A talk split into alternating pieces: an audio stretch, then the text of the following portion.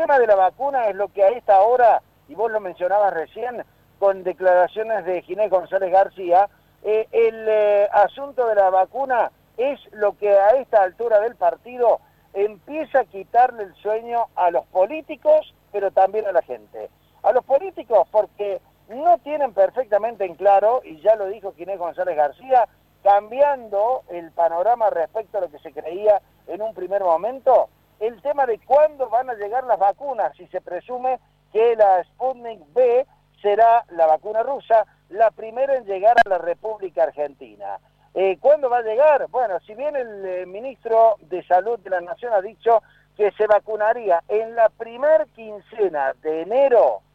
de acuerdo a las previsiones, aquí en Córdoba todavía no hay ningún tipo de precisión respecto al asunto. He tenido la posibilidad de hablar con la doctora Sandra Belfiore del Ministerio de Salud, está a cargo de la campaña de vacunación y lo que ha expresado la profesional es que todavía no se tiene a ciencia cierta cuándo llegarían las vacunas. Las estimaciones es que podrían llegar a ser en los últimos días de diciembre para armar el gran protocolo de vacunación aquí al menos en Córdoba Capital. Belfiore ayer participó en una reunión vía Zoom con la mayor parte de los intendentes. En este aspecto eh, se ha eh, tratado de establecer algún eh, cronograma, pero insistimos con esto, mientras no se tenga la disponibilidad de la vacuna, eh, hasta el momento no se puede decir a ciencia cierta en qué fecha va a comenzar. Lo que tiene concretamente el gobierno provincial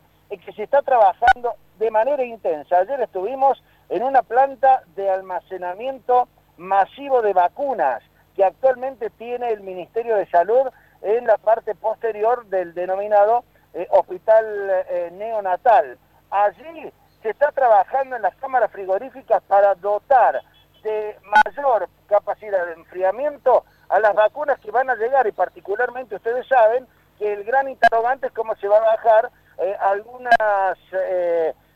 protocolos para el manejo de ciertas vacunas, por ejemplo AstraZeneca, que dice que va a necesitar cerca de 80 grados bajo cero para mantener en condiciones de enfriamiento eh, la vacuna que va a proveer también a la Argentina, tal vez en una segunda etapa ya en el mes de febrero, cercano al mes de marzo. En este aspecto dijo Belfiore que se puede llegar a, hacer un manejo realmente muy importante. Lo concreto es de qué forma sería trasladada desde ese lugar de la zona norte al Olímpico Mario Alberto Kempes, donde creen todos que se podría llegar a realizar esta vacunación masiva tratando de mantener, por supuesto, el distanciamiento social. Lo único que queda claro es, mientras todavía no tenemos la fecha concreta de llegada de vacunas y la fecha de inicio de eh, la vacunación aquí en Córdoba Capital, y cómo se va a replicar esto en el interior de la provincia, porque ya han dicho que más de 5.000 voluntarios de la Universidad Nacional de Córdoba